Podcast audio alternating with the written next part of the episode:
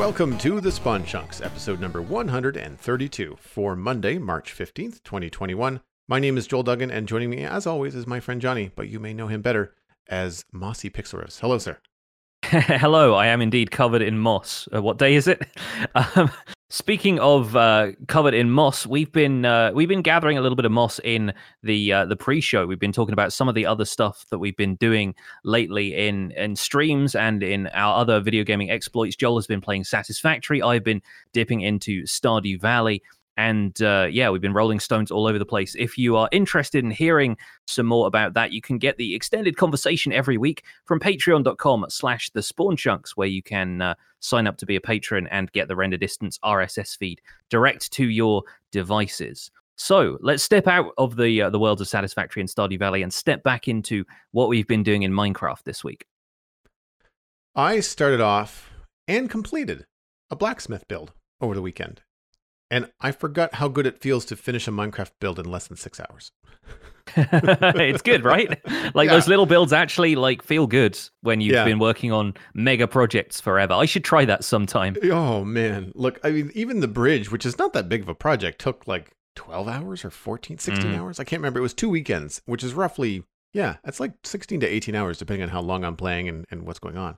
And uh, it still took me a long time. It still took me longer than I felt necessary, but I chalk that up to I have very little experience with interiors. And so I, I tend to like mull them over and have a lot of trial and error going on in interiors.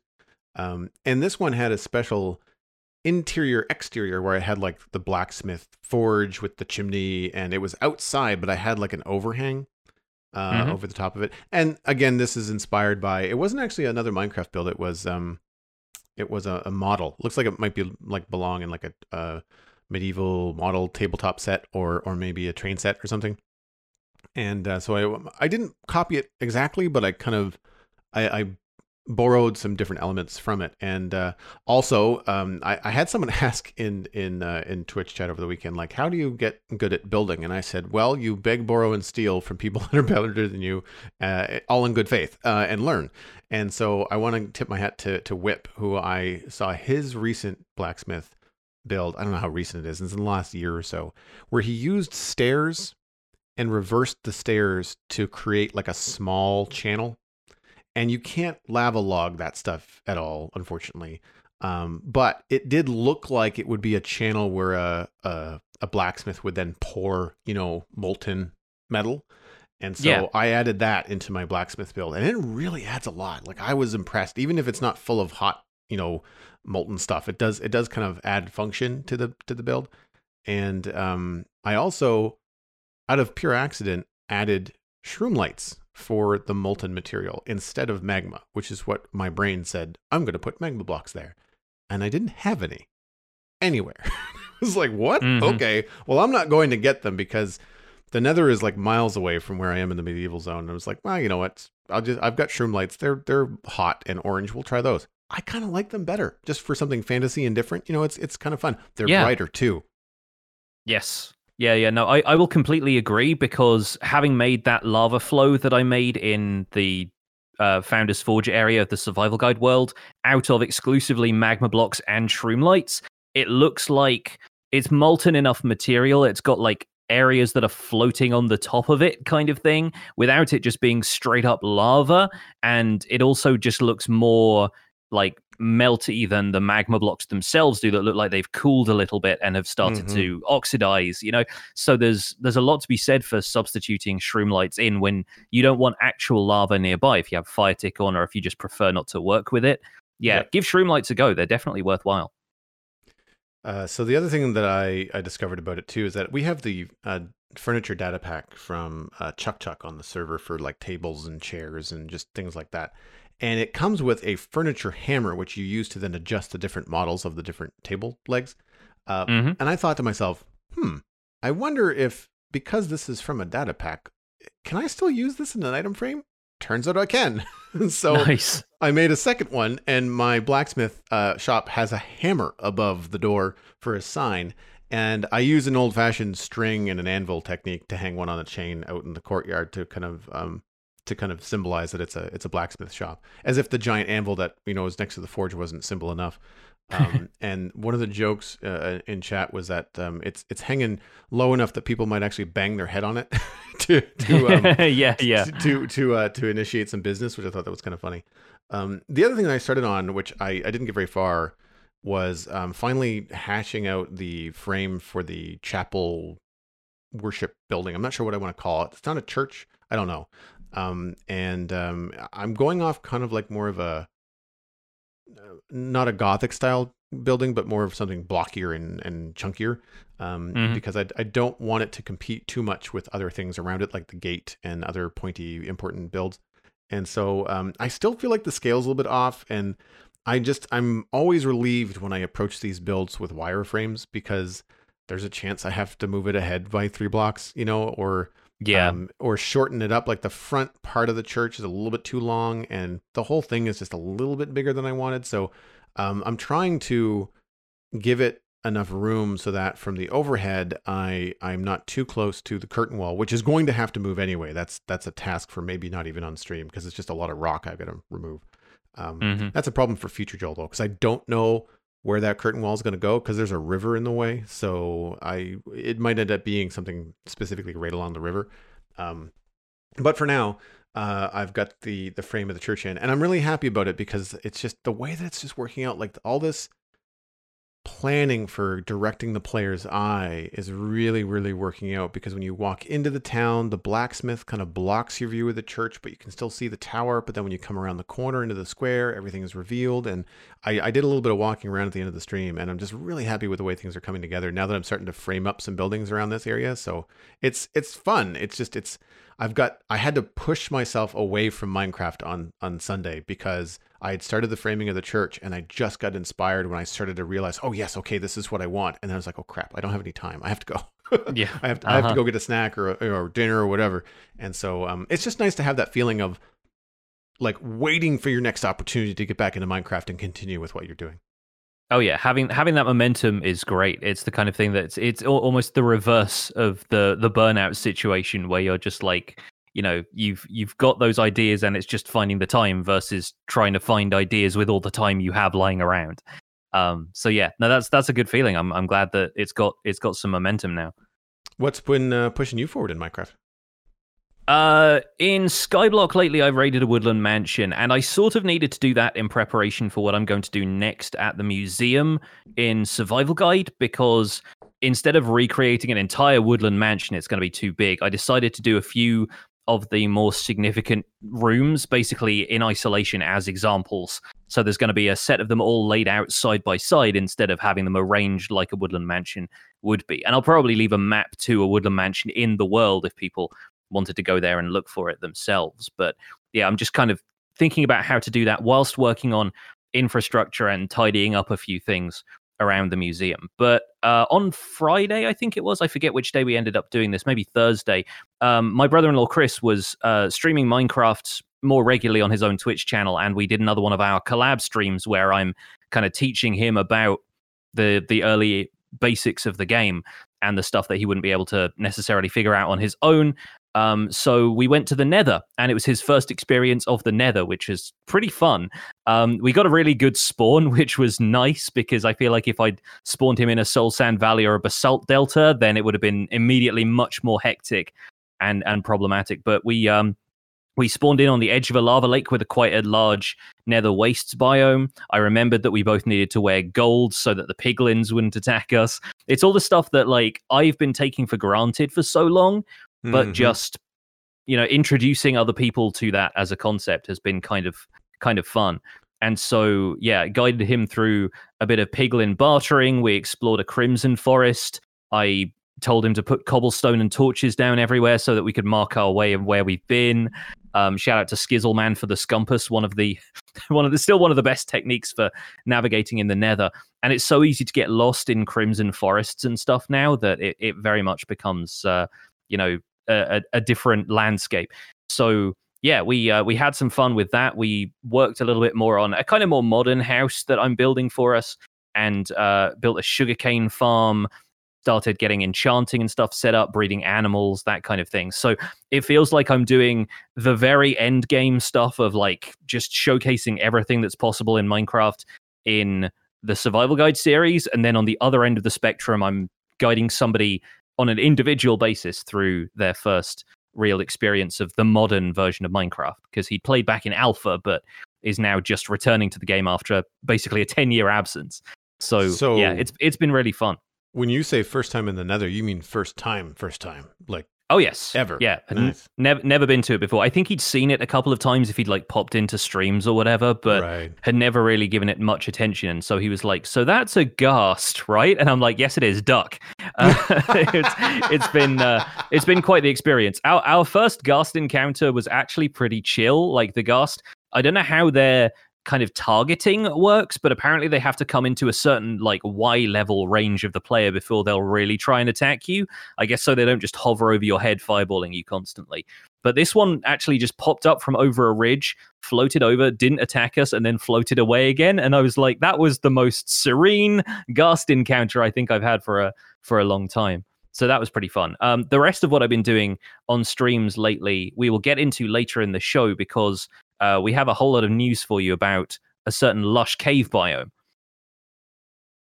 Yes, uh, moving on into that news, the Minecraft Java Edition Snapshot 21W10A dropped last week. We'll have the link to the show notes and the, um, sorry, link in the show notes to the Minecraft.net article. I'm going to quote a little bit from the beginning. Uh, this snapshot brings fundamental changes to our rendering pipeline with the introduction of the brand new tech that is OpenGL 3.2. On top of that, we're finally introducing the Lush Caves biome. There's an important note about this snapshot for those of you with older computers. With the introduction of OpenGL Core 3.2, there is a chance Minecraft Java will no longer run on computers that do not meet the minimum system requirements. Those minimum system requirements are again linked on the Minecraft.net article. New features in 21W10A added Lush Cave underground biome, added cracked deep slate bricks and cracked deep slate tiles. There is now an infested variant of deep slate found in the underground, so you can have your silverfish all the time. Yay. While they will not generate in the world, deep slate versions of copper, emerald, and coal ores have been added for use by creators of maps and data packs. Lush Caves, currently only available in single biome worlds, most uh, sorry, moss covers the floor and ceilings. Spore blossoms grow from the ceilings and drip particles. Lush caves contain clay pools where drip leaf plants can grow. They also con- contain azalea bushes and flowering azalea bushes. If you find an azalea tree overground or in a cave, there is a lush cave beneath it. Cave vines will grow, glow, uh, grow with glowberries growing from the ceiling of lush caves. Changes in 21W10A. Cobbled deep slate can now be smelted into deep slate. Deep slate can now be placed along any axis. Lightning rods can now be waterlogged. Fossils in the deepest parts of the underground generate with deep slate diamond ore instead of coal ore.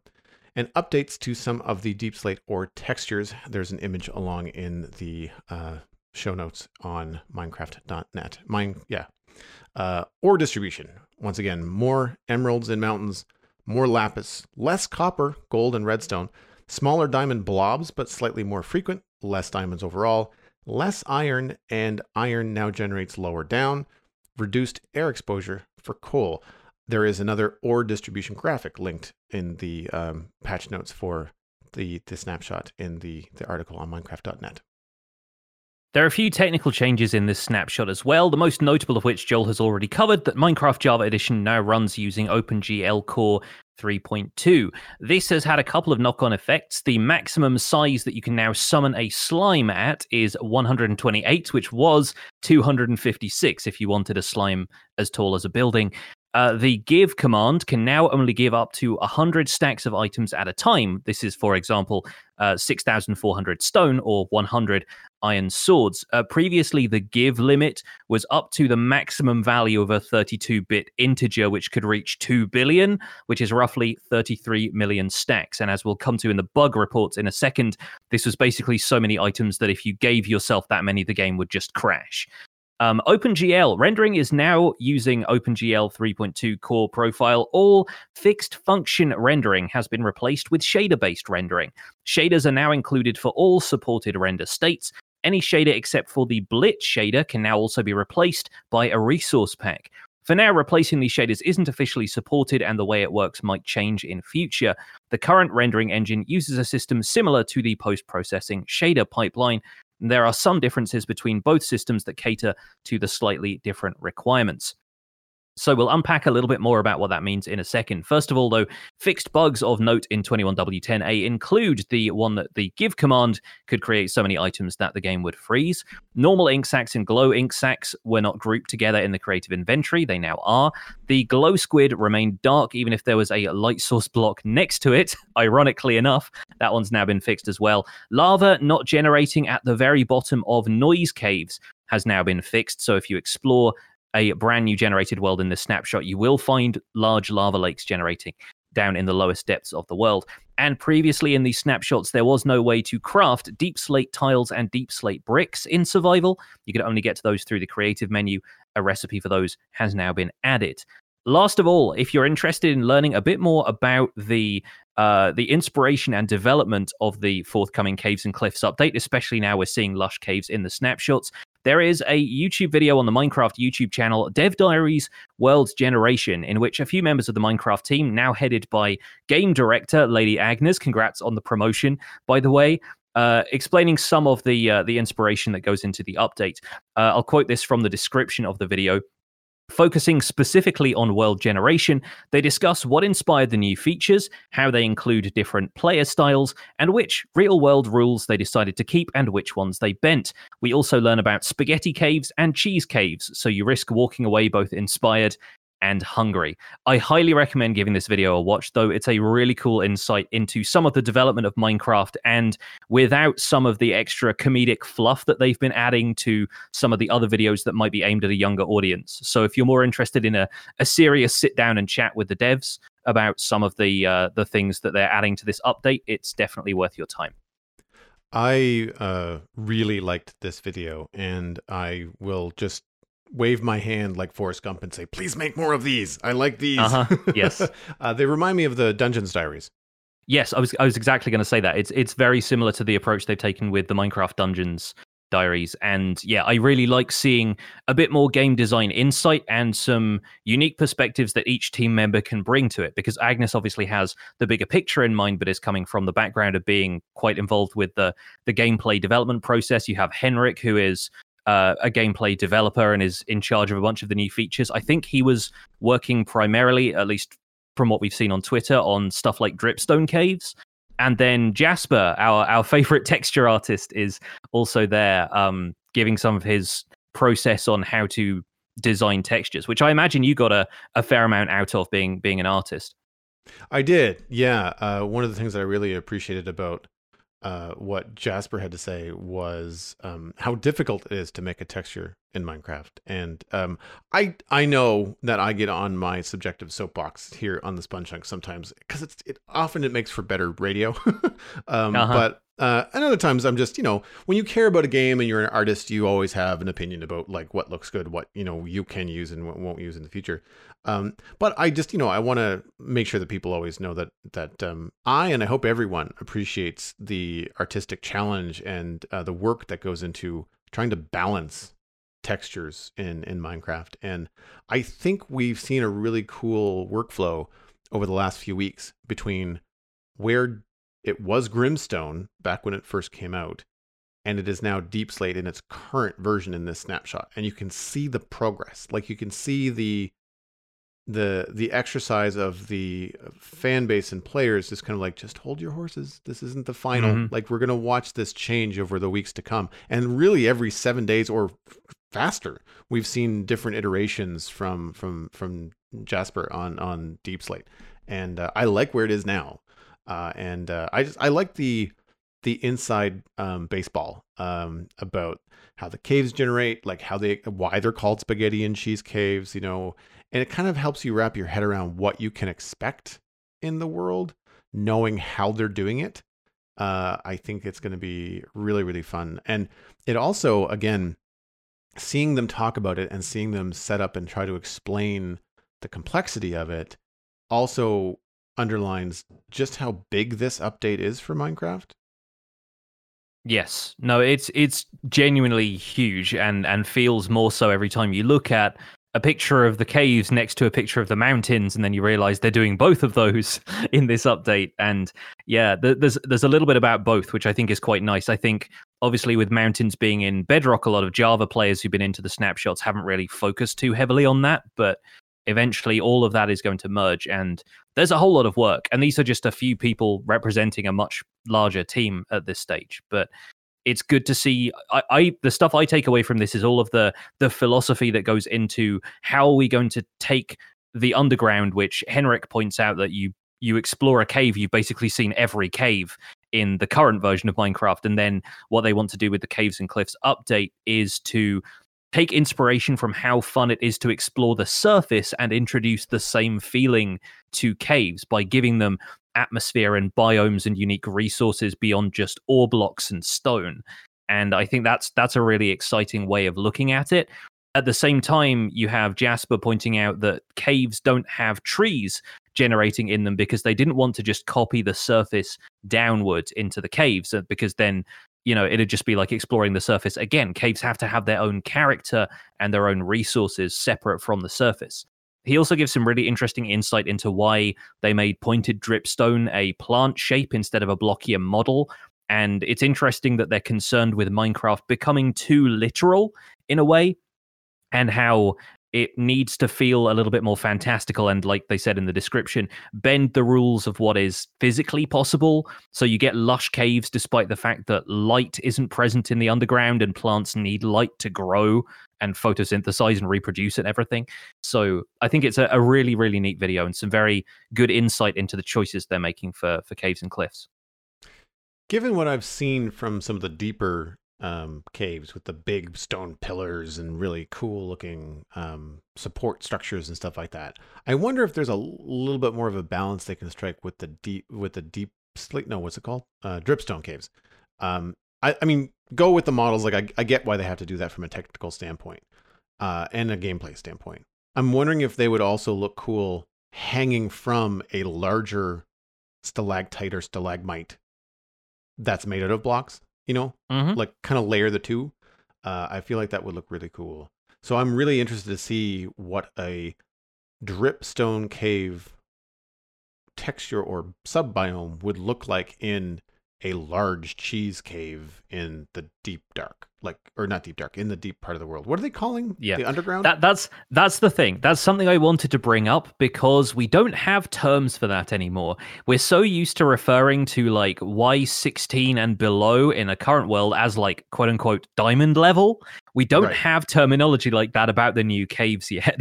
And so i've been thinking of it as stone level and then deep slate level now. But right. you know deep slate has 64 blocks worth of range. We don't know where the Deep Dark fits into that yet. There are, you know, potentially all sorts of different formations you can find there caverns and like smaller tunnels and that kind of stuff and we don't really have the terminology as a community yet to describe what we're talking about each time so i'm interested in how much of that is going to come up in the next little while as people play test these snapshots more or if it's going to be much more about you know the long game. And you know by the ne- by the time the next update comes out we'll have ironed out what the terminology is to describe the yeah. different parts of the world. I wonder if that's just going to be you know whatever really popular youtube creators are are calling it just either out of necessity because they need to try to refer to it as something like not the negatives you know like because they just get calling it a, a, an integer value just feels weird. Um I, I don't know if like people might call it the deep for the deep slate and then the deep dark becomes its own thing because of that's what they're calling that area for the warden so far. Um, there's also uh, a lot of creators out there that have silly senses of humor and might come up with different things, you know, like yeah, like the like the scumpus you mentioned earlier, you know. Yes, like, uh-huh. like you know, like there might be there might be a funnier word that just catches on, you know, and and people decide to call call it that, you know, which could be cool. Um, because I think I, I keep on calling it in the underground in my brain, but then like that doesn't differentiate it from anything under Y63, right? It, yeah, that, that, yeah, that, exactly. As soon as you're under grass, you're underground. like it doesn't really mm-hmm. matter. Um, but yeah, it's it's an interesting way to see you know how the the Minecraft you know subculture is going to like I, I you know identify and like not um navigate I guess the the, the new the new areas.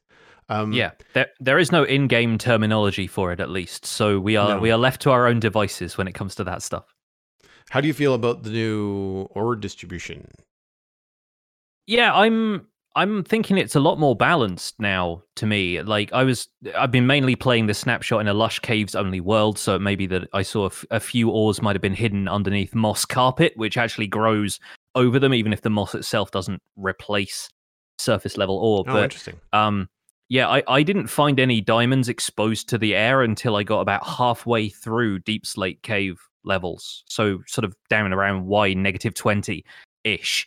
And yeah, it was it was more like caving in existing caves, but just spread out over a broader range.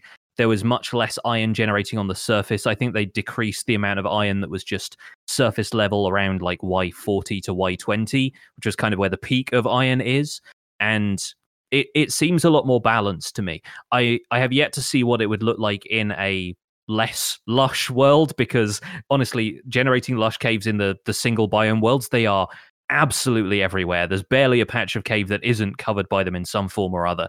So it becomes a little bit overwhelming and that tends to be all you see. In a more balanced world, I don't I don't know how it's gonna how it's gonna figure out. But it seemed a lot more like there was the potential for ore blocks to be behind the walls and and not exposed to the air as much and the occasional vein would peek out giving you a chance for where to look one other thing they posted in the in the dev diary one other thing they brought up was that there are going to be basically large veins appearing as a rare occurrence almost like a a fossil does or a generated structure something like that where they're going to be infrequent but once you find a cluster of terrain where there is a bunch of a certain type of ore all in one place, that might be a vein to follow and start digging around in that area, excavate more of the rock because there's going to be a, a higher, you know, generation threshold of diamonds or copper or whatever it is you're you're looking for. I think they had a copper vein as an example in the video, but uh, that might be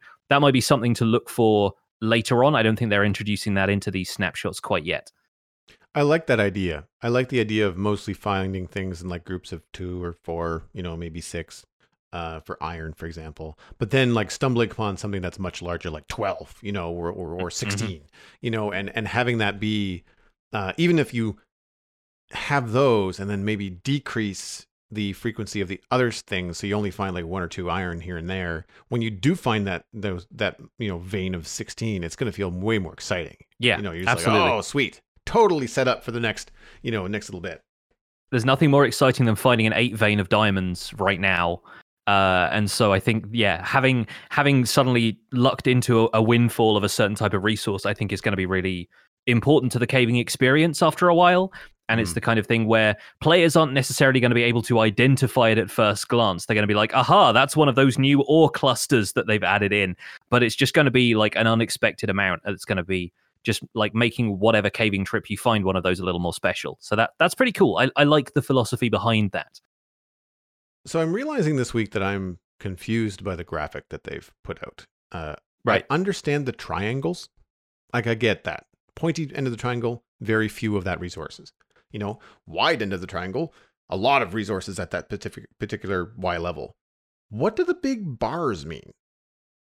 I think the big bars are that it's going to be consistent generation and then plus a little bit extra when those triangles start to come into the equation, right? So um Oh, looking looking at the graphic this is going to refer heavily to the graphic. So if you've not seen this and you're listening and you're confused by what i'm talking about here then then please try and find the graphic on the uh, the patch notes. But if you look at the black blobs uh, or, or the kind of black shapes that are meant to represent coal generation we're going to see uh yeah coal generating with reduced air exposure where it says that triangle obviously kind of peaks around uh y96 ish and then diminishes as you get further around. But then from Y about 130 upwards, there's going to be effectively like the same amount of coal that you could find at every elevation, more or less. So you'll you'll you'll you'll find a more uniform amount of ore being applied to those areas where there's just a bar of material,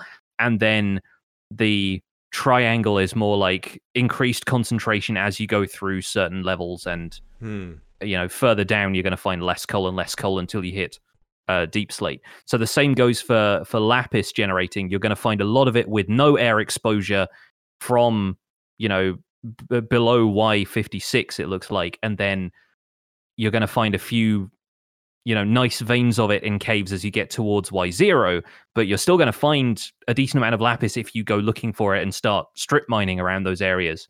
You're going to find a lot more of it because of that extra bar of material. Right. Okay. And i guess what's missing from this is the idea that you know it's not showing a mountain biome right and yeah, yeah, we exactly. know how infrequent mountain biomes are are going to be from, or we have an idea how infrequent they're going to be from the bedrock beta from last week. So when they say there's an absolute metric ton of emeralds at like Y two forty six or something, I can't read the print is very small. Um, you won. It's like that could be your entire mountain peak because if it gets really pointy up at that, like I mean, there's going to be a lot of emeralds in the top of that mountain. I guess oh, the yes. issue there is in that that mountain is going to be very very rare, right? Like that one Yes. mountain peak that you're going to find is going to be rare. And then when you think about how much coal is generating from like 136 to 236 idea, it's like, yeah, that looks like a lot of coal. But then you think about how wide a mountain is going to be. It's like, well, it's a lot of coal, but you might end up having to dig through an awful lot of rock to get to it.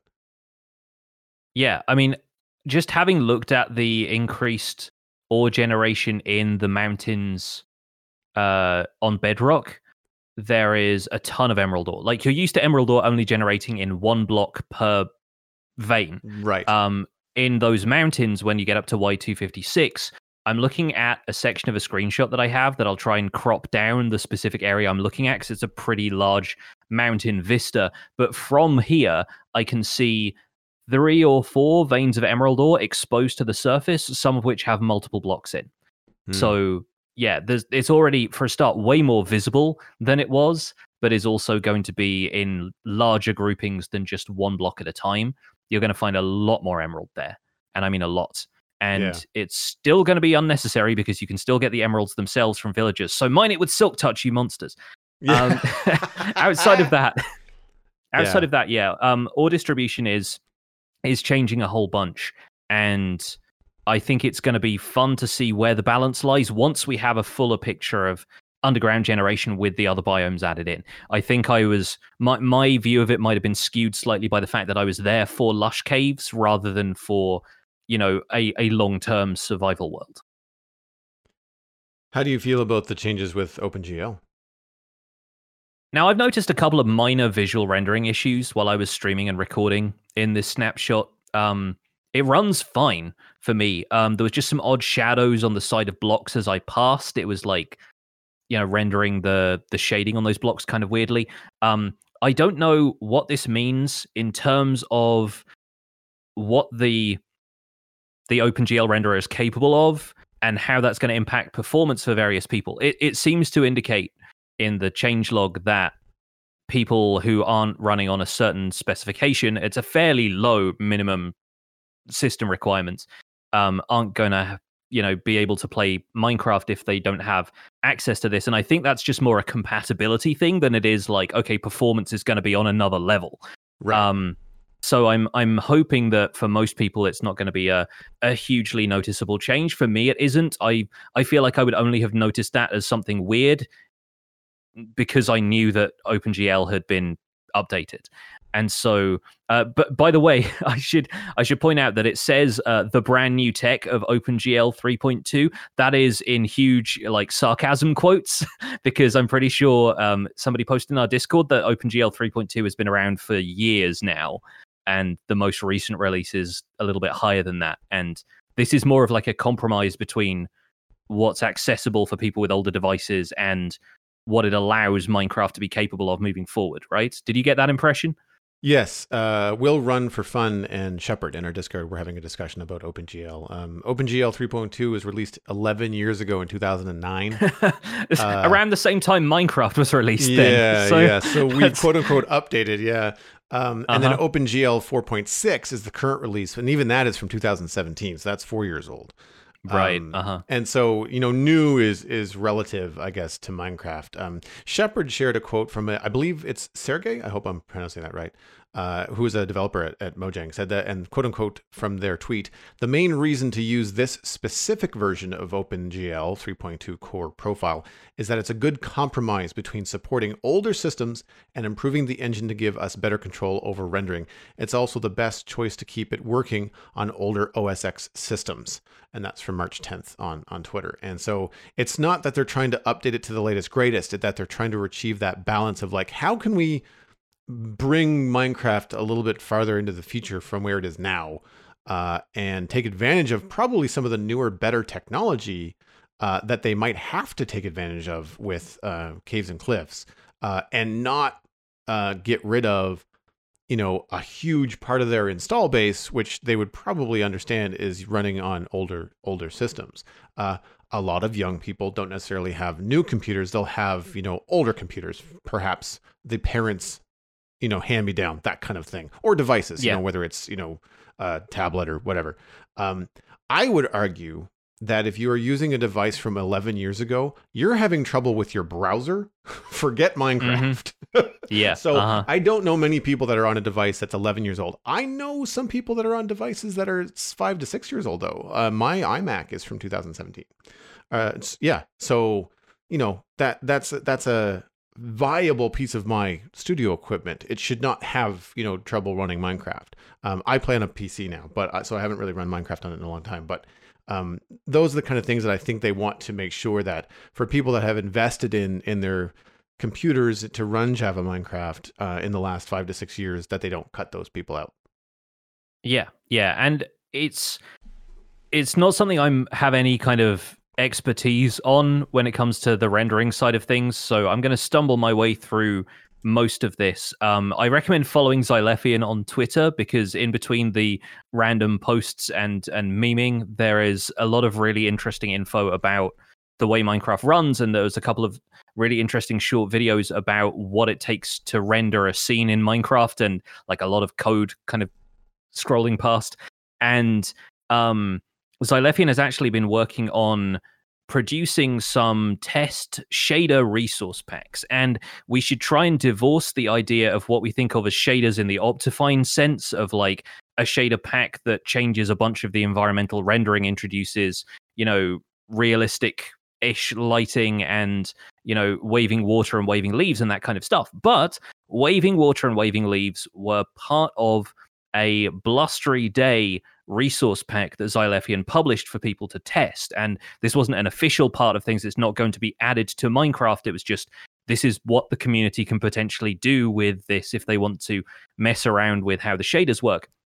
So the idea was that if you loaded this resource pack up, the leaves on the trees would be waving a little bit, the surface of the water would be wavering. It's still all of the same Minecraft textures, and there aren't, you know, immediately god rays from the sun and shadows being cast everywhere, but it's just a um, an an option for Minecraft to render things this way now that I think had to be on the default rendering settings for the graphics card or for OpenGL itself. Again, this is where my my knowledge of this completely breaks down. So sorry if I'm just stumbling my way through most of this.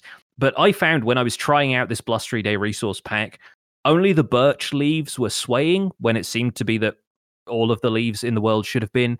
And the water movement was rendered on the underside of the source block, not on the top surface of the source block. And other people reported that it it worked fine for them. So I'm not entirely certain what was different for me, but there are, you know, a few um a few things that are potentially in need of tweaking there. And again, I'm not certain if it was something about my system and the drivers I have installed or something like that. Like it's a lot of uh, behind the scenes stuff that has to be working in tandem for some of this stuff to really take effect, I think.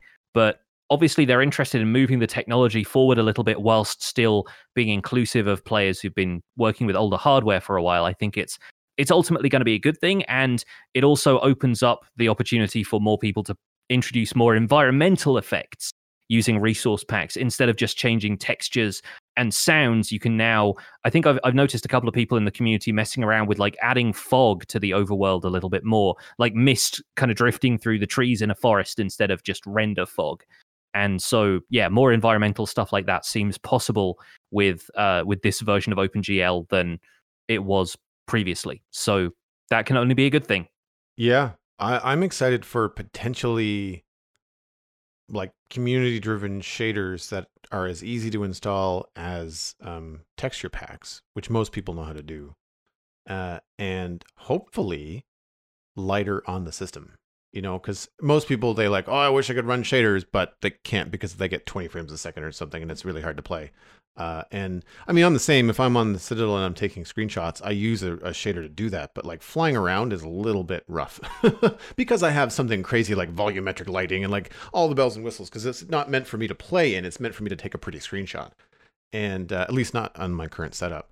Um, I'm not a big fan of wavy leaves in water. Sometimes I find that the constant wobble of it just looks like a wobble as opposed to wind to Yeah. me. Um, Mm-hmm. But I, that's just an example that Xilefian put out there. I love the idea of fog in the trees, though. Um, something that I was uh, jealous of, and I don't think I got a chance to mention on the show last week, was um, when watching Jersey Boy. Um, when it snowed in Bedrock, the leaves in the taiga forest went silver, and I was just like, "That's amazing! I wish we had that in Java," you know. And and so having any kind of atmosphere into the forests uh, like that, even if it's not changing the actual block color, but just putting like a, a low cloud or, or a fog kind of like screen, like a, an alpha channel or something over over things uh, would be really really cool. Uh, especially if creators get a chance to um, control that based on biome, based on Y value, perhaps. Uh, I know that um, Sildur's uh, shaders has a fabulous shader version, so that you don't have to have Optifine installed you can use it with just the basic support from 116.5 Mm-hmm. so it's i don't it i it's hard for me to understand and i think it's going to be one of those things where time will tell in terms of what the very smart people in the community are able to achieve uh, and what that means for the the average minecraft player and if you can do things that might you know um, en- enable your your game to do different things and create more atmosphere which i think is one of the things that i I always miss when I turn off shaders. Uh, you know, I take a screenshot, post it on Twitter, and then I turn them off to play and stream. And I always kind of go, "Oh, right," you know. Yeah. Uh, not that I mind. I mean, ten minutes later, I'm fine and I'm enjoying Minecraft. But there's that moment where like, "Oh, I miss the shadows." like, I, I really miss that kind of stuff. Do you do you find that when you're flipping back and forth between playing uh, RTX with Bedrock and then you go back to Java? Like, do you find like you really miss the the shading and the shadows and the lighting? I feel like it works differently for me with RTX because a lot of the surface level RTX stuff doesn't have that much of an impact on the overworld. I, I think it, it works a lot differently when you're caving and when you're using light differently and stuff like that. But if you're on the surface, if you're just building, um, aside from a few shadows and things like that, it's still fairly faithful to standard Minecraft graphics, just with like a little bit of a different rendering thing. I, I think if anything, it looks slightly different because it's Bedrock Edition to begin with, so the water looks a little bit different. Some of the textures render slightly differently, with maybe with more like vibrancy added here and there. But it's not like switching back and forth between shaders and standard graphics on Java because the shader packs are designed to make the world feel a bit more cinematic. And I think the realism that RTX ends up providing is a different beast entirely. That's perhaps also why I've been so frustrated with people ending up comparing the two, um, because I don't think they're going for the same thing. Um, but I, I don't I don't really miss that in the same sense because to me RTX still feels like an experiment than a way I would play Minecraft long term. I think it's still it's still like a world where I can mess around with the colored lighting and all of the stuff that I've wanted to do visually for a while, but then default Java graphics is still like my home. That's still where I go to kind of play Yeah. play the game, as it were. Um, before we move on from this and talk about some of the new block changes, um, I found the person who was making Mist using these shaders, uh, Eldrian. She is a French uh, Minecraft player and and um, I think mainly dabbles in kind of command blocks and the more technical side of the game. I'll post a link to the Twitter post where she's showcasing some of the the Mist shaders, and it's still all based, of course, on on Java graphics. It's not like extra particles floating through the world, but it's just like a, a slight tweaking of the environment and some areas appearing a little bit lighter and darker and and fog being introduced into some of these areas. And it, it's it's really interesting. I'm looking forward to seeing more stuff like this as people start to mess around with it. Um, I know, I know that some developers are doing uh, an RTX thing for Java. You know, like shader pack, people are trying to, to, to attempt that for the systems that can handle it. I wonder if the move to OpenGL 3.2 will aid that or make it more complicated. I imagine it would help it.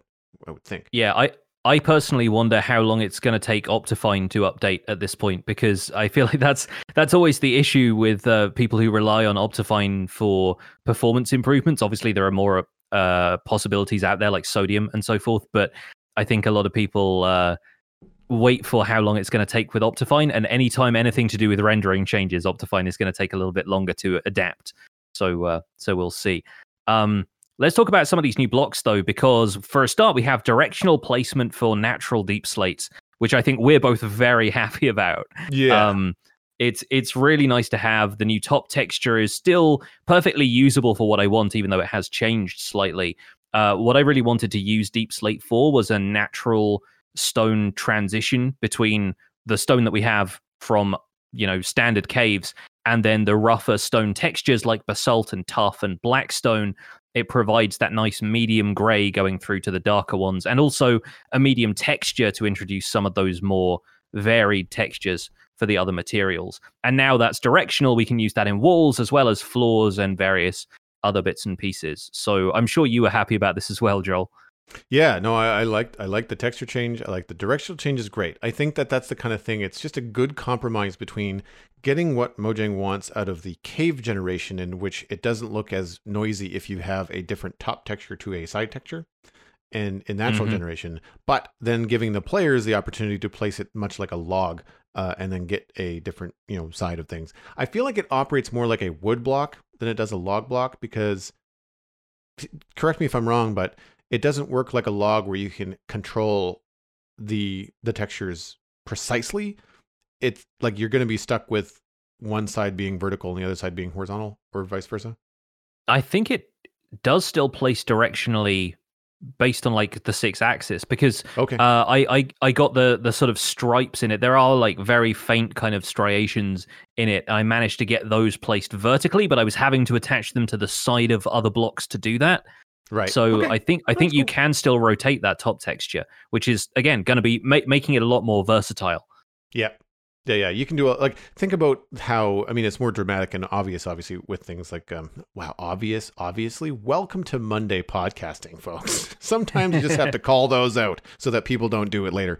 Uh, with glazed terracotta, the cool patterns that you can get by placing it rotating your character 90 degrees, placing it again, etc., etc. You could get some really cool texture variation with Deep Slate now doing the exact same thing if you could control yeah. it that way. Because one of the things that I find very frustrating with things like planks is that the direction of the planks always run like either east west or north south depending on which way it is, um, and you can't change that.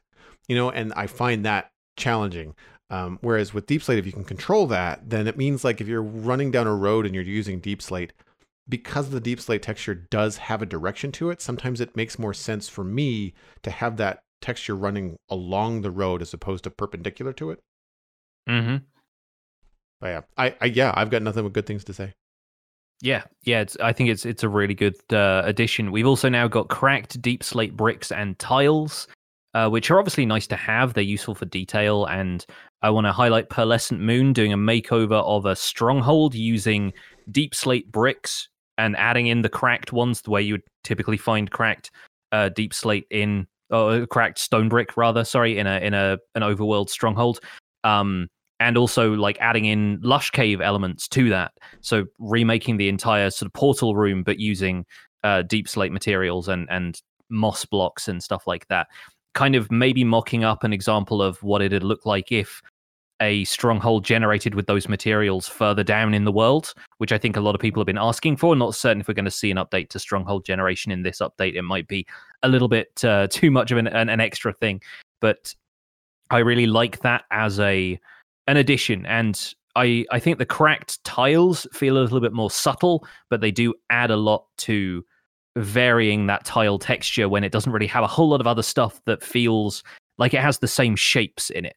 Um, so I think it's nice to have some some variety in that texture alone, so that we can we can work in a few areas where you know if it's around a furnace, then maybe natural cracks are formed because of the intense heat and that kind of stuff. Mm-hmm. I think it's it's it's good to add stuff like that into the palette, and I was expecting stuff like this to come down uh, a little bit further down the line. If not this update, then maybe in future. So they're they're really getting behind Deep Slate in a big way, which I I like a lot as a builder.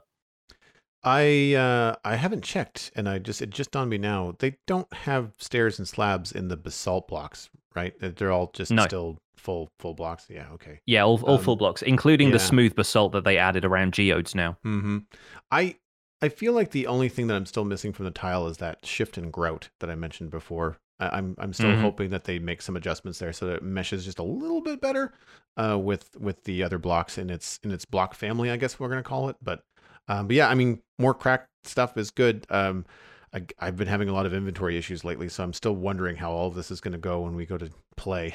you know, if it's just Yeah, gonna- the Shulker Box Islands are going to just be massive. Shulker box is full of bundles, man. I'm calling it right now. Yeah, Um, sure. But uh, with that, let's quickly move on to chunk mail before we get into the main discussion about Lush Caves today. Uh, if you'd like to email the show and potentially get your email read, the email address to send your email to is spawnchunkmail at gmail.com. Once again, that's spawnchunkmail at gmail.com. This first one comes in from Jay Juggler and is a follow up on our discussion about the Minecraft Dungeons arcade game. The subject is arcade resurgence. Ahoy there, Pix and Joel. Prior to the pandemic, I was an arcade regular and part time pinball machine cleaner. Arcades have seen a huge boom in the last few years. My thinking is that it's in response to the trend towards smaller handheld gaming devices. As screens get smaller and multiplayer takes place on separate screens, playing on a cabinet with your friends seems special again. Arcades also give physical experiences that you're not easily able to fit into your own house, such as pinball and driving games with molded cockpits. I would I too was surprised by this news item, and I wonder if Minecraft Dungeons will be a success as an arcade game. Anyway, that's just my two chunks. Jay Juggler. Again, the the creative sign-offs keep coming. I'm I'm always impressed by them. But um yeah, we have we have a, a, a licensed pinball machine cleaner writing in to let us know that arcades are alive and well. That's good to know. I uh, I think I mentioned pinball last week. Maybe I didn't, but uh, I'm glad that they brought it up because yeah, like those are the kind of physical things that I think arcades still still have. Um, I don't have a lot to add, uh, but I want to give a shout out to Ali L and Ferg five thousand. Great username, by the way. Uh, also writing in with Dungeons Arcades cabinet responses. Uh, Ali L said something along the lines of cabinets uh, being in development before the pandemic, perhaps by another company or partner, and that's why it's Mhm. being released as if they're really maybe Mojang didn't have as much of a say in it as as they you know as us maybe assume, um, and that arcades, uh, the physical locations, can be appeal- appealing to parents of uh, often short attention span youngsters. Uh, so they're you're not Uh-huh. investing in big consoles and yet another DLC that they play for five minutes. And you can take them to the arcade for an afternoon, and they're kind of done for the next couple months. You know, um, Ferg five thousand uh, mentioned that a lot of arcade-like experiences in the U.S. anyway are combined with big facilities like bowling, billiards, in addition to arcades and skee ball and laser tag. Like there's these big facilities that like fun zones. They're not just like an arcade. Yeah. Um, Yeah. I can I can say anecdotally in Canada, especially in in um, Halifax anyway, not now but several years ago, one of the biggest things was uh, bars that had a room that they weren't using or a basement would often put in pinballs or arcade machines uh, for adults. So it was not a kid situation; it was a come have a beer and then go play some pinball. Uh, Yeah. and, uh, Yeah, and that yeah. was kind of a fad for a little while, but I think it just became too crowded or or just not feasible to keep up financially. I'm not sure what the maintenance on those machines is like. Maybe you know Jay Juggler can fill us in, but but yeah, it's um interesting interesting response to that. So, brief tangent on the subject of pinball. Those machines are fascinating. Um, and in a digital age, it's really cool to see something that's so physical. Um, if you haven't been following the Slow Mo Guys uh, YouTube channel, uh, Gavin from the Slow Mo Guys did a really awesome video demonstrating how a pinball machine works in slow motion. And he had a physical, I think it was like a Willy Wonka's Chocolate Factory pinball game that he you know, opens the cabinet up, takes the glass off, slides it all out, and films sections of it with like a probe lens. It is well worth the watch just for a little bit of understanding about how something like that works. And in in an age when you'd imagine like oh it's a circuit board or something that controls the whole thing. No it's all physical it's all wired in. There's all of these kind of like valves and solenoids and stuff that are you know triggering different effects as it goes. And the scoreboard itself is digital but the way it's you know inputting scores and and letting you know what's happened like all of those components are are physical it's it's really quite fascinating stuff. So i can see why they need cleaning because oh boy there's a there's a lot going on there. But um yeah i totally get the point of the the email here is like home gaming can feel a little bit isolated. And I, I was pointing out the issues I was having playing couch co-op Minecraft Dungeons, where if one player wants to open their inventory, it takes up the entire screen for the other player, and you're sort of out of the game all of a sudden. And so playing on multiple screens kind of seems like the solution to that but then it becomes a bit of a like uh, a, a, different experience for everybody if you're all on separate devices and it doesn't feel as social. But i, I like the the camaraderie of having uh, an arcade thing and maybe it's slightly the pandemic talking of thinking like in a room with other people impossible. But i think it's uh yeah it, it seems like a fun day out to be meeting up with friends at an arcade instead of you know playing multiplayer games from from your own homes um, and I think my experience with arcades in the UK is just a little outdated, or perhaps they're not as frequent here as they are elsewhere. But um, yeah, the last time I remember going to a, a proper arcade experience was attached to a bowling alley. And it was one of those cases where you get disappointed as a child because a lot of the machines are more focused around like gambling and that kind of stuff. They're more like slot machines yeah. than they are mm-hmm. proper arcade games and as a kid you don't always have the money for that kind of stuff as well so like yeah it's it's a it's a different world a lot of the time but I can imagine people really enjoying stuff like this. It we may not be the audience for it necessarily, but I imagine once those arcade cabinets are out there, well, they'll find some some interest, and maybe the the card swapping mechanic and stuff like that will start to get them a bit of attention. We'll see. Soren in our chat said that they have a membership to a, a, facility like that. You know, obstacle course, go karts, laser tag, you know, VR games, that kind of stuff, as well as normal arcade games. The thing that always turned me off about arcade games was like the the, the coin op, like just pumping in change and you know just watching your money vanish uh, I uh, I would wonder if if arcades have switched to like kind of that kind of a membership thing where like you can just play for as long as you want, similar to like Netflix. You can watch as much as you want. You're just paying for a monthly membership, and the people are just counting on the businesses are just counting on you're just not there all the time because you can't be. You know, um, be an interesting way to, to look at it. Um, the other thing that I wanted to mention, um, uh, Alistair, who I, I, mentioned last week, that has a bunch of home arcade cabinets. One of his Street Fighter cabinets, it's not really a cabinet; it's like a tabletop or coffee table replacement. So similar right, to like yeah. playing air hockey, you're playing Street Fighter. You each have your own small monitor, and it's flat. So like like battleship like i'm looking at a right side up monitor for me but the, the but um you know alistair's monitor would be upside down to me because he'd be facing it. So it's kind of like a head to head. So it doesn't have a lot more social interaction. Like you're facing one another, like you're facing off, but then you're playing yeah. the game downward. I haven't actually done it, but um, I've seen photos of it, and it, it, looks like it's a really interesting take on a on a home arcade. I went to a, a, bar once a while back that had a Pong table that was like that. There was, yeah, obviously the controls there were fairly simple, and I think most of the time we were just using it as a coffee table. But it, it had like a, a thick sheet of perspex over it, and then in the table there was Pong. And if you wanted to play it, you could just throw in a couple of coins and and nice. play against the person you were having a beer with. Next email comes in from Gundar H. Striker, a landscape artist in our Discord. Hardware or optimization issues. Hi, Jonny and Joel. I've been playing on Realms uh, for a few months now, in which the world has been set to amplified during creation. Playing on this server, I noticed I got significant frame stutters when crossing certain chunk borders. This is due to the amount of blocks that must be rendered in an amplified world, and of course, it is expected. There was a warning message at the creation screen telling the user that amplified requires a beefier setup. At the time, I was playing on an older computer that had a GTX 970 graphics card. It's a card from 2014 for clarity.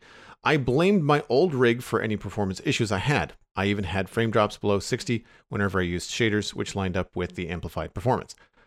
What was alarming to me, however, is that after I got a new computer recently featuring a 3070 card from NVIDIA, I was still getting stutters in the same world, in exactly the same chunk border spots. What this got me thinking about was the new mountain generation and world height in caves and cliffs.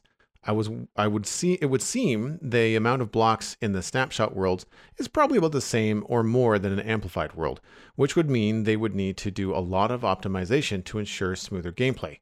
What are your thoughts around this topic, and how do you think Mojang will tackle performance in these larger worlds? Don't take things for granted. Gundar H. Striker. P.S. The screen freeze stutter with the PC, uh, an older PC is two to three seconds, uh, and with a newer PC, it's less than a second. So while the hardware helped, it didn't solve the issue entirely. Hmm. I yeah, you're you're the one that has more issues with uh, the the frame rate side of things lately, or stuttering at least when you're Boy, when you're playing howdy. Minecraft. Yeah, do I? Um, so this is already a frame problem with my computer. It does happen in other games other than Minecraft, so it's not solely a Minecraft problem. I find Yep. it way more prominent in Minecraft though. Uh, and throwing a new CPU at the problem in the fall did not solve it. Uh, I so I'm pretty concerned for a couple of reasons. One, I'd like to continue to play and consume Minecraft and share it and stream it in the way that I do currently without having to beef up my machine again. Um, granted, it's part of my living now. It's still it doesn't feel good to have to update you know your PC to play Minecraft. Um, my other concern is that I operate two servers, uh, potentially involving cost in improving those on the hardware side.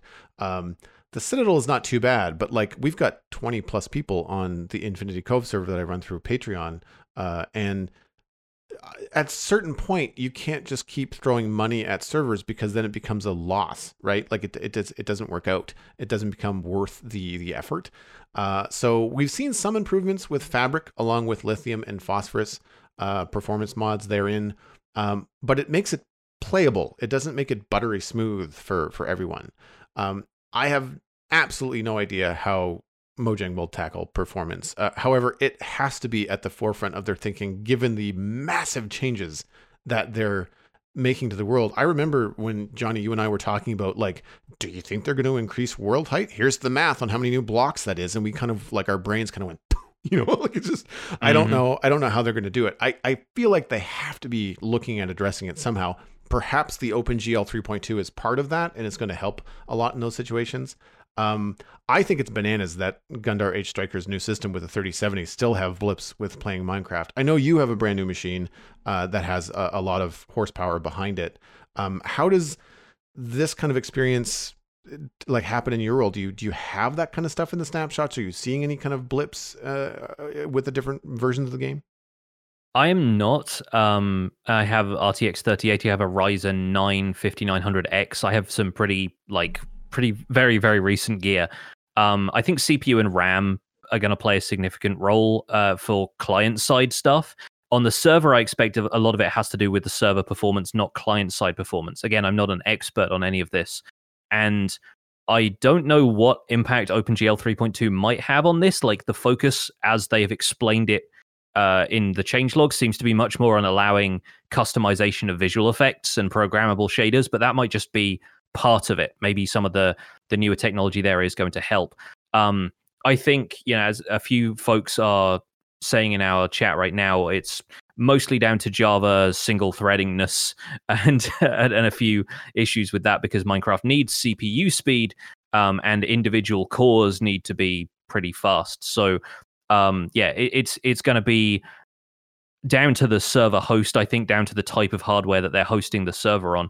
Um, if this was with Realms, then again, I don't know what kind of technology goes into hosting Realms. It might be less customizable than it might be with a, a different dedicated server host.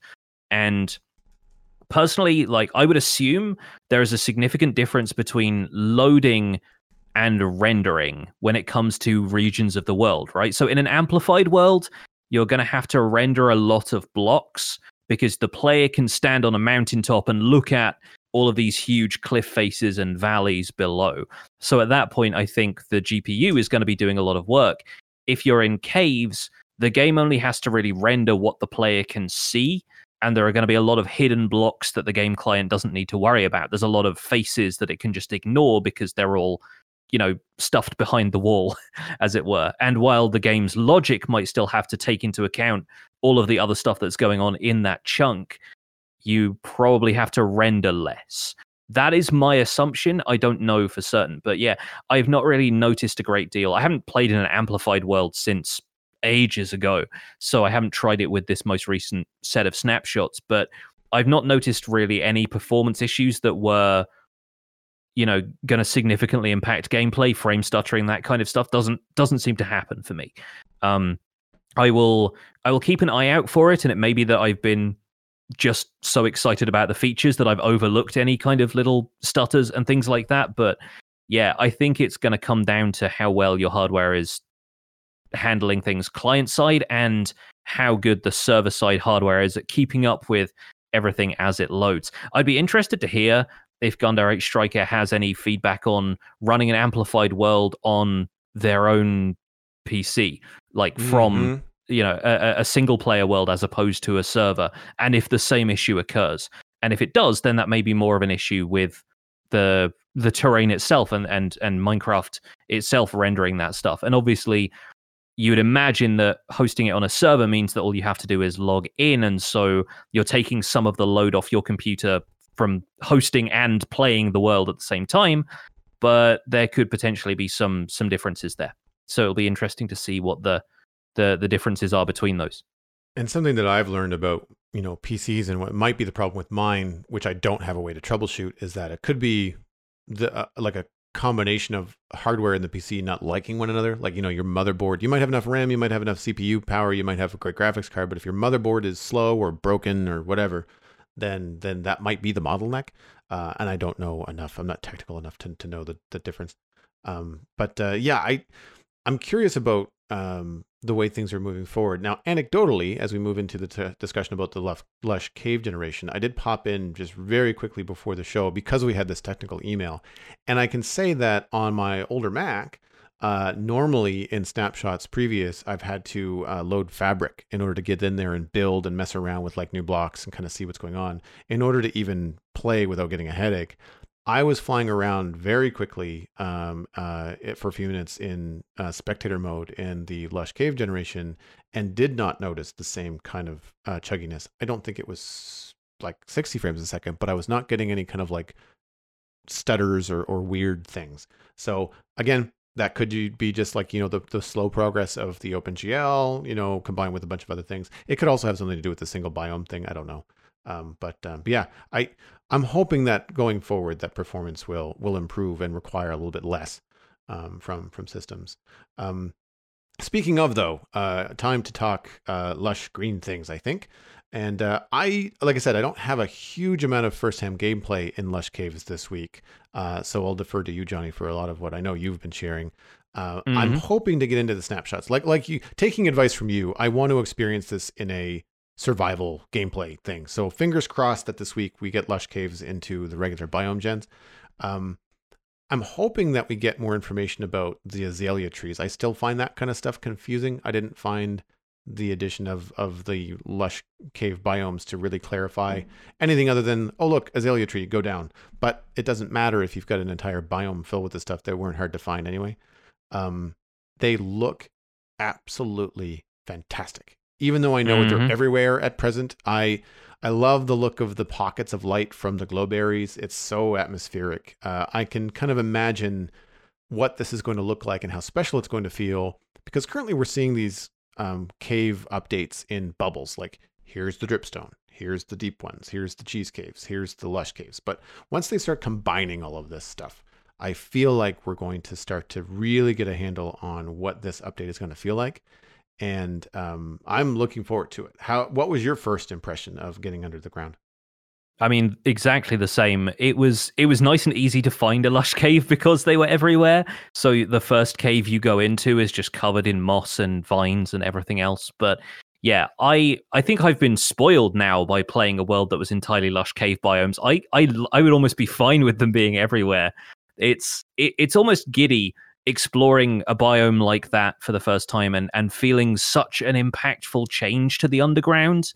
And I'm sure we'll ap- appreciate like a more balanced set of caves when it arrives, but it's just fun exploring a cave and you know, like Henrik was saying in the dev diary video and it not being that same cave you've seen before. And I feel like dripstone caves while they are a, a pretty important change don't necessarily have the same vibe as lush caves because it's just adding additional stone types and stone formations really. It's not this complete transformation of the landscape into something a bit more lush and green.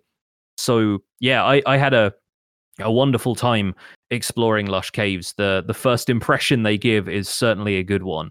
And i think the challenge became finding a way to survive at that stage because uh, I, I wanted to experience the snapshot in survival, but since wood on the surface was limited to just those azalea trees and there were no passive mob spawns, I didn't really have any food. So I ended up making do with there's enough grass around and there's grass in lush caves themselves. It generates when you spawn more moss as well. So you could break all of that down for wheat seeds and then eat glowberries in the meantime. And then I was making a composter to make bone meal out of all of the moss blocks.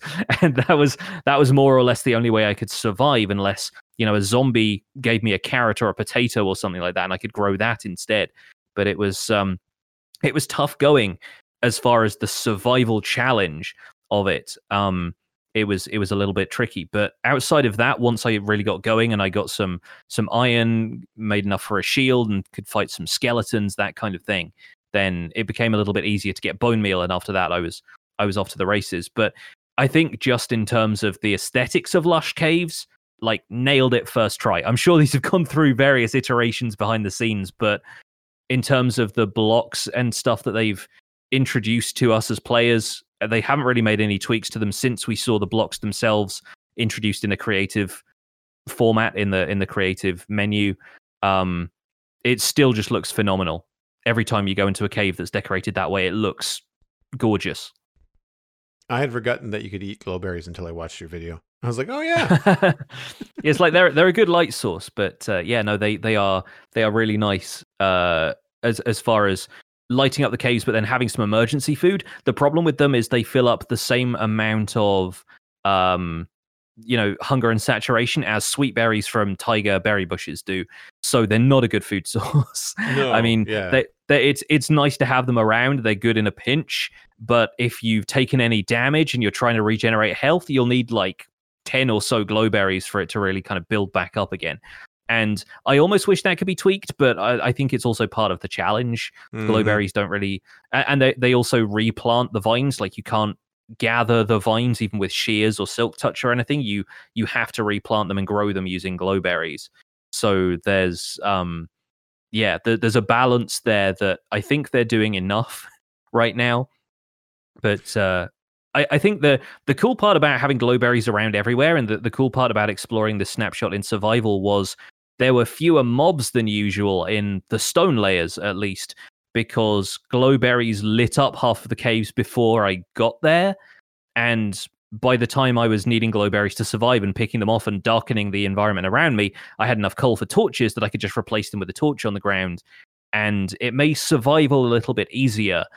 But then that changed again when I got to deepslate levels and the caverns start to kick in because the glowberries in the ceiling aren't dangling low enough to illuminate the floor. So that is naturally, just based on the size of the environment, actually providing different levels of difficulty as you explore downwards through a lush cave.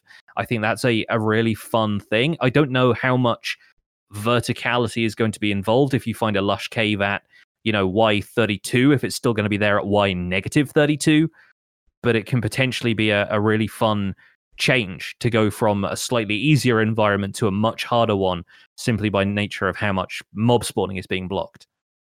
I did notice that when I was traveling through a couple of larger caves, actually above um, Y zero, and and noticing that I was trying to look at the other things. I was looking for dripleaf. I was looking for moss. And I was like, I can't see anything because all the glowberries are at the top. And uh, I didn't think to bone meal anything. I was just kind of looking around, and I wonder, not everywhere, but I'm wondering if in lush caves, if something like a sea pickle or something different with the same function in the little rock pools would be good to give the floor not enough illumination to block light or to block um, mob spawn, excuse me, um, but enough to show you where the floor is. Because um, I found it again like super dark, and I was just like, "Well, I can see the ceiling, but like the, the ceiling's not where I'm standing. like I would kind of want to know where I'm going." I think that's where glow lichen is kind of coming in. I feel like glow lichen Mm. is almost not occurring enough because Mhm, that's a light mhm. level of seven, which doesn't block mob spawns, but still Right. shows you enough of the cave around you. And that may again be down to lush cave generation overriding some of that, but I definitely found it here and there. It's not it's not completely gone from from lush caves. So maybe just just pockets of light here and there can pop up and show you what's going on down there. It's uh it definitely when you get into deepslate caves now, it's a it's a much darker environment. And that in itself has a, a lot of atmosphere to it. It's just difficult seeing your way around some of the time. Yeah. I I'm wondering um how they're going like or if they're going to address that. I mean, I, I again like I'm I'm anxious to see things, but then I'm also at the same time probably forgetting a little bit about that that nice difficulty scale and making the deep dark parts of the world a little bit harder, a little bit scarier. Kind of like Moria, you know, from Lord of the Rings. Yes. Um, yeah, absolutely. I do love the way that they look around abandoned mine shafts. Uh, they really Oh, yes. add a cool, cool vibe. Uh, I noticed in your, I think in your video and also in one of the screenshots you shared here in our live chat, like there is an exposed spider spawner. I've only ever encountered them in enclosed spaces. I can't imagine the horror of spiders like being able to spawn on all six sides of this spawner at any time, uh, in And- all places. Just nuts. And this this is why people have been writing in for a couple of weeks asking for some sort of solution for ranged lighting because they don't want to encounter a situation like that. You also can't climb the glowberry vines, so you have to find your way up to that spider spawner whilst it's throwing cave spiders at you from a distance. Yeah, so there's there's a there's a lot going on. I, I've really got to hand it to the devs for choosing to continue mineshaft generation through those larger cave areas. We saw a bunch of that in the last couple of snapshots, but now with the extra biomes around it as well, it works so well. I think just having a bunch of oak wood to contrast and and like to sit next to all of those extra green blocks, it looks very nice. But I think just having chains hanging from the ceiling or pillars coming up from the floor allows those mine shafts to continue into these different spaces and become almost like the centerpiece for a certain type of cave or to be hanging out near the ceiling and then it's something you only notice when you look up and you know 50 blocks above you there is an abandoned mine shaft in the ceiling of this lush cave. It's it's a very very cool vibe. And i think you know what they've really done well is contribute to the atmosphere of caving in such an exciting way. When you go down into deepslate caverns and there is a lush cave there it feel it has like a journey to the center of the earth feel where it's suddenly this this sort of forgotten valley of lush greenery somehow existing down there. And once you find lava lakes with lush cave terrain around it same thing you know suddenly the terrain has so many more opportunities to it and so many more exciting things to find. And and lush caves are a really good example of this. I i'm i'm with you on azalea right now. The azalea bushes the little kind of shrubby ones still feel like like are we going to be able to grow these like saplings? Are we not do we just have to make do with the azalea leaves that we find on the surface or is there some way to reproduce those? Like i presume that stuff is still coming or we'll have some sort of definitive answer for that once caves and cliffs comes out but it's still not got its own wood. Whether or not that happens you know i'm i'm kind of fine with it considering how much other stuff we've got but it would be nice to know one way or the other. Oakwood seems like a placeholder for now but yeah. if it is just oakwood with azalea leaves around it, then it would be nice to at least grow it because I I like the azalea leaves a lot. I think they're a really nice addition to the palette, and having Mhm. those flowering leaves is is also really attractive.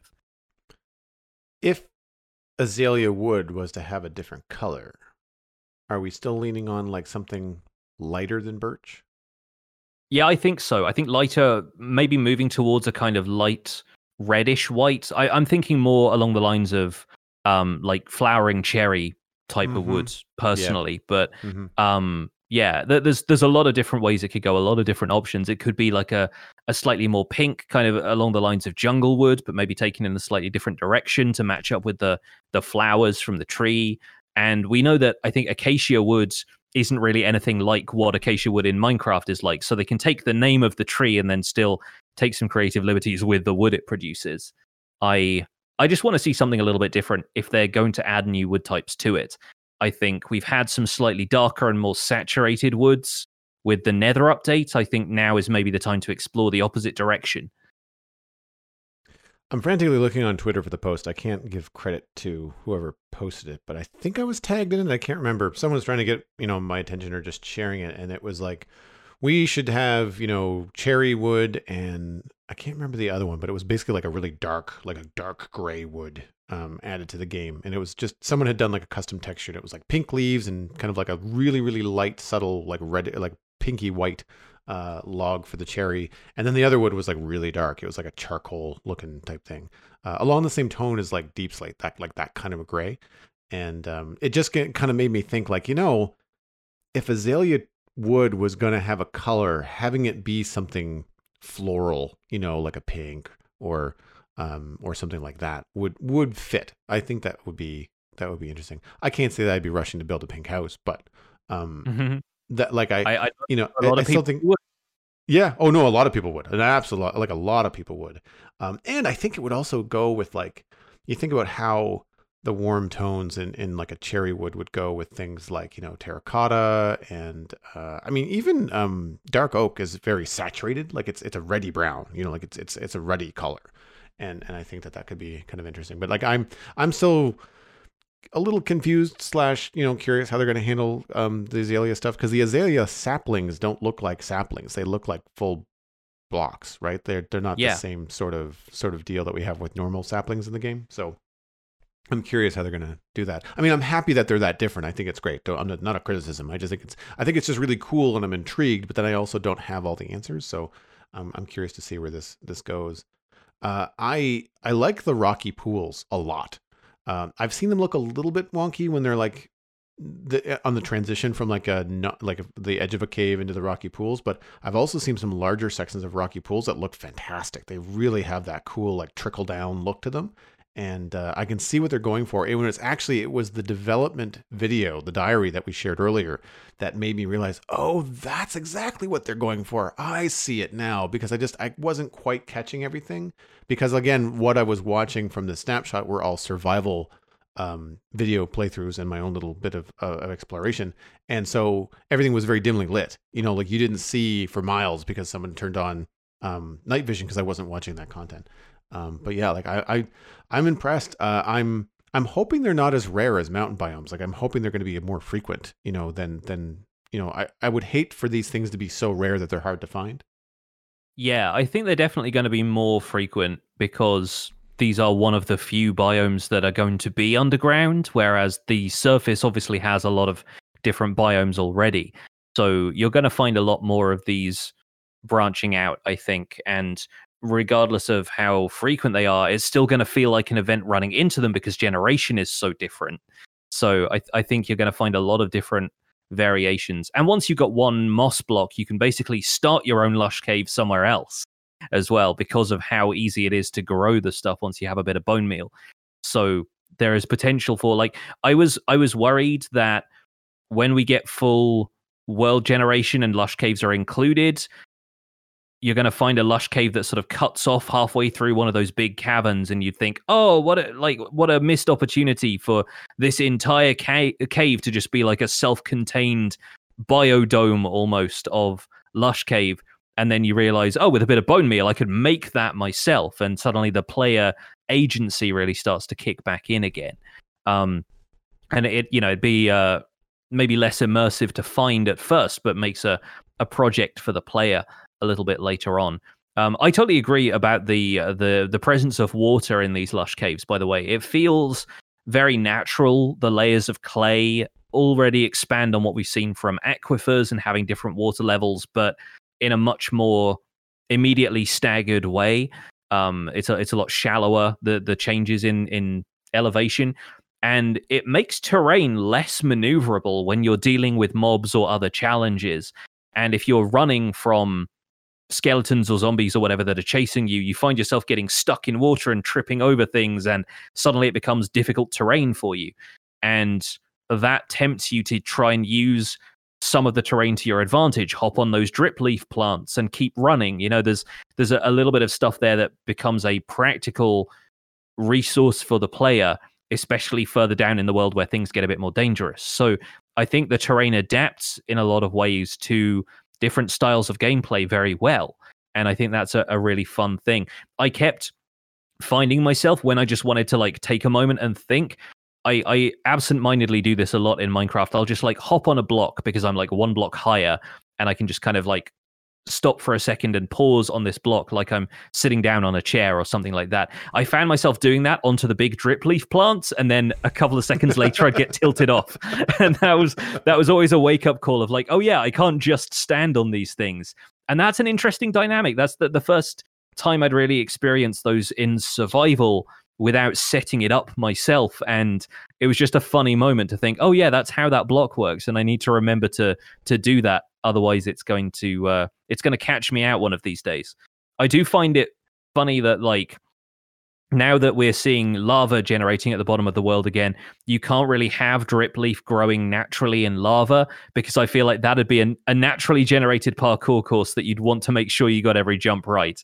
Mm. And I mm, expect mm-hmm. some people will be using those quite heavily, but I think you have to grow the dripleaf from something. So I'm not certain how that's going to work out gameplay wise. But yeah, just just seeing these generating in the world for the first time is really quite fascinating. From my brief exploration of that content in the snapshot where they just gave us the lush cave blocks, you have to grow dripleaf on clay. And yeah. it has to or, be or in, in water. water. but yeah. yeah. Mm-hmm. Uh, oh, does it have to be in water or, or like water or or clay? Okay. Um, yes, yeah. Clay, so, clay is technically supposed to be like a, a, slightly wetter block for it. So right, I, right. I guess like if it, it yeah. generates around water, so it can pop out of water if it's specifically on clay blocks. Yeah. Nice, makes sense. I I feel that um one of the information that I'm missing from Dripleaf is like I know you can bone meal to make make them grow taller. Did you spend enough time in in, in and around Dripleaf for it to start growing around you? Because I'd like to go live in a lush cave. Like that's kind of like the first thing I want to try and do. And if I'm in that cave for a long time, I don't want the dripleaf to touch the ceiling, and I don't want the cave vines to touch the floor, because uh, mm-hmm. eventually you just won't be able to see for green. While fun for a minute, I imagine that would be very annoying uh, because it's something I find very difficult and uh, annoying from a design wise about normal vines is that they grow everywhere unless you string certain sections and try to make them not grow. Uh, so it's yeah. hard to control. Have you found anything with the length of time that you spent in the lush caves? You know, have you found anything like that happening?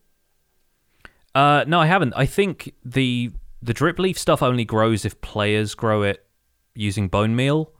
Um, that's the only thing that changes the height of that stuff. And then the cave vines have an age like kelp, so they're not going to grow down past a certain point anyway. And I don't think there's ever been a an environment which is just so overgrown that once you get to it, it's just all over the place. It's, it's not like a jungle where it's going to get so you can't see the wood for the trees with all of the plant life. I think they've right. done a fairly good job of making it feel like a, a good adaptation to the environment. The other question I had about uh, Lush Caves was do moss blocks cushion your fall like a hay block? You know, I don't think they do. Um, which I don't know. Maybe they should. I get I get the sense that even though moss is like a full block, like a meter thick block, I don't know if it's necessarily meant to be a meter of moss in so much as it is just moss covering stone. Mm. And in that watery environment, you'd find moss growing and it'd be fairly slick, and then it'd, it'd be more slippery than it would be cushiony. Right. So I, I get the sense that maybe it's not meant to break your fall in that way, like, you know, a dense canopy of foliage might if you're falling through a, the the canopy of a forest. I think it's going to be much more about you know just that that feeling of like you know plant life growing in the dark and and surviving on what nutrients it can get from the water and the rocks around it. It's it's not necessarily going to be as as fluffy as all of that, you know. Hmm. And last point, what is the best tool for mining moss? See, this is an interesting one because I didn't think there was one at first. It turns out it's an axe. Um, really? That's which, weird. Yeah, it, it is weird. And I, I wasn't entirely sure because I was thinking of moss like a dirt type block. So I was using a shovel on it at first. And then I realized that if you punch it, it broke at the same speed as a shovel. And it breaks pretty fast just with any tool. So I was kind of surprised that it had an efficient tool to begin with. But then if you break it with an axe, like an iron axe basically instamined it and I don't know if that's going to change, but it's also pretty quick to gather a lot of it, which was good for me because I was composting it at the time. But I think it's uh, I think it's good that it has an efficient tool if you're going to be gathering huge swaths of it, which I expect a lot of people want for landscaping projects and things like that. But just punching it does not. If you if you want one or two blocks of moss to get later, like don't feel like you have to pull out the axe for it. I think for the most part, it's entirely tolerable to just punch it. So here's my line of thinking: is that in this survival playthrough that I will eventually start, uh, if you're starting off with no endgame gear, you've got your iron pickaxe and you're trying to preserve it, and ores are harder to find because there's less air exposure. If you have access to bone meal by composting moss and then growing more, you could potentially use moss to mine with bone meal and save yourself a little bit of of um, pickaxe durability. Now, you'd have to be looking for ores. Like you're not going to get the stone, you're going to get more moss.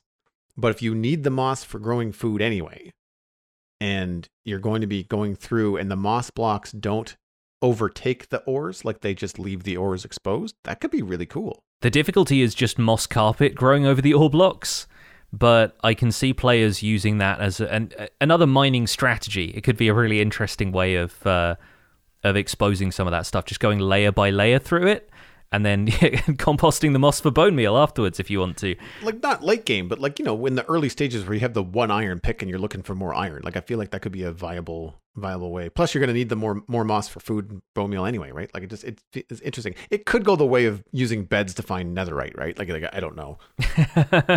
a little bit, yes, but no, I can I can see maybe growing moss over a certain area, maybe bordering it with the kind of blocks that moss doesn't eat, and then just carving away at it could be an interesting strategy. I like your thinking. I might actually have to try that once, like you said, once we get a, a look at a full world this way, it, it might be worth using a, a, a moss digging strat. We'll, we'll see. But uh, yeah, as far as today's discussion though goes, I think that's where we're going to leave it, folks. Thank you so much for listening to this episode of the Spawn Chunks. You can find more information about the show and links to some of the stuff we've talked about today at thespawnchunks.com. The music for the show was composed by me, and the Spawn Chunks is proud as ever to be a listener-supported podcast.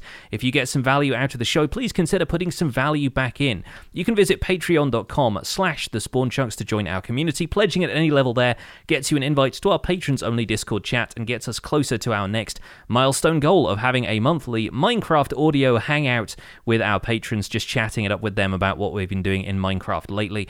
We are currently at 238 patrons. I believe we had one coming in during this recording, and it's definitely an increase from last week, so thank you so much for that. Special thanks go out to our content engineers, Fezu Battlecaster, General Patton 82, Greener Canuck, Hunter 555, Jumbo Sale, and Yitz for your support on this episode. Thank you very much.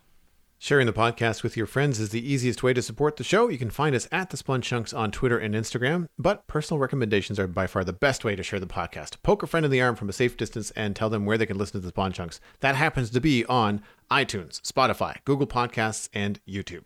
You can email the show at spawnchunkmail at gmail.com. Find the RSS feed linked on the spawnchunks.com and the patron only RSS feed on the Patreon page. That's where you can listen to the render distance, the extended version of the podcast. My name is Jonny, but online I go by Pixlriffs. You can find most of what I do at youtube.com slash pixlriffs, where I attempt to make sense of this crazy and wonderful game in a series called The Minecraft Survival Guide. I also stream three days a week on Twitch, where we do behind-the-scenes work for the Survival Guide and sometimes attempt silly challenges in the snapshots. I'm also the voice of the unofficial Hermitcraft recap. You can find that through a quick YouTube search. And aside from that, I'm at Pixlriffs on both Twitter and Instagram. Joel, where can people find you online? Everything I'm doing online, including my illustration and design portfolio, is at joelduggan.com. My other podcast, The Citadel Cafe, can be found at thecitadelcafe.com. We've been enjoying WandaVision on that show and talking a lot about that. You can also follow me at Joel Duggan on social media and, of course, Joel Duggan on Twitch, where I am building a medieval town in Minecraft and welcoming a lot of new Spawn Chunk listeners to the Twitch chat. It's been really fun to hear from you. So please chime, chime in if you are listening to the show and you come to say hi. And tomorrow, Tuesday, March 16th, I'm going to be doing a special Satisfactory stream with Update 4. Don't miss it. Thanks for visiting the Spawn Chunks. The world outside is infinite, and glowberries are a light snack.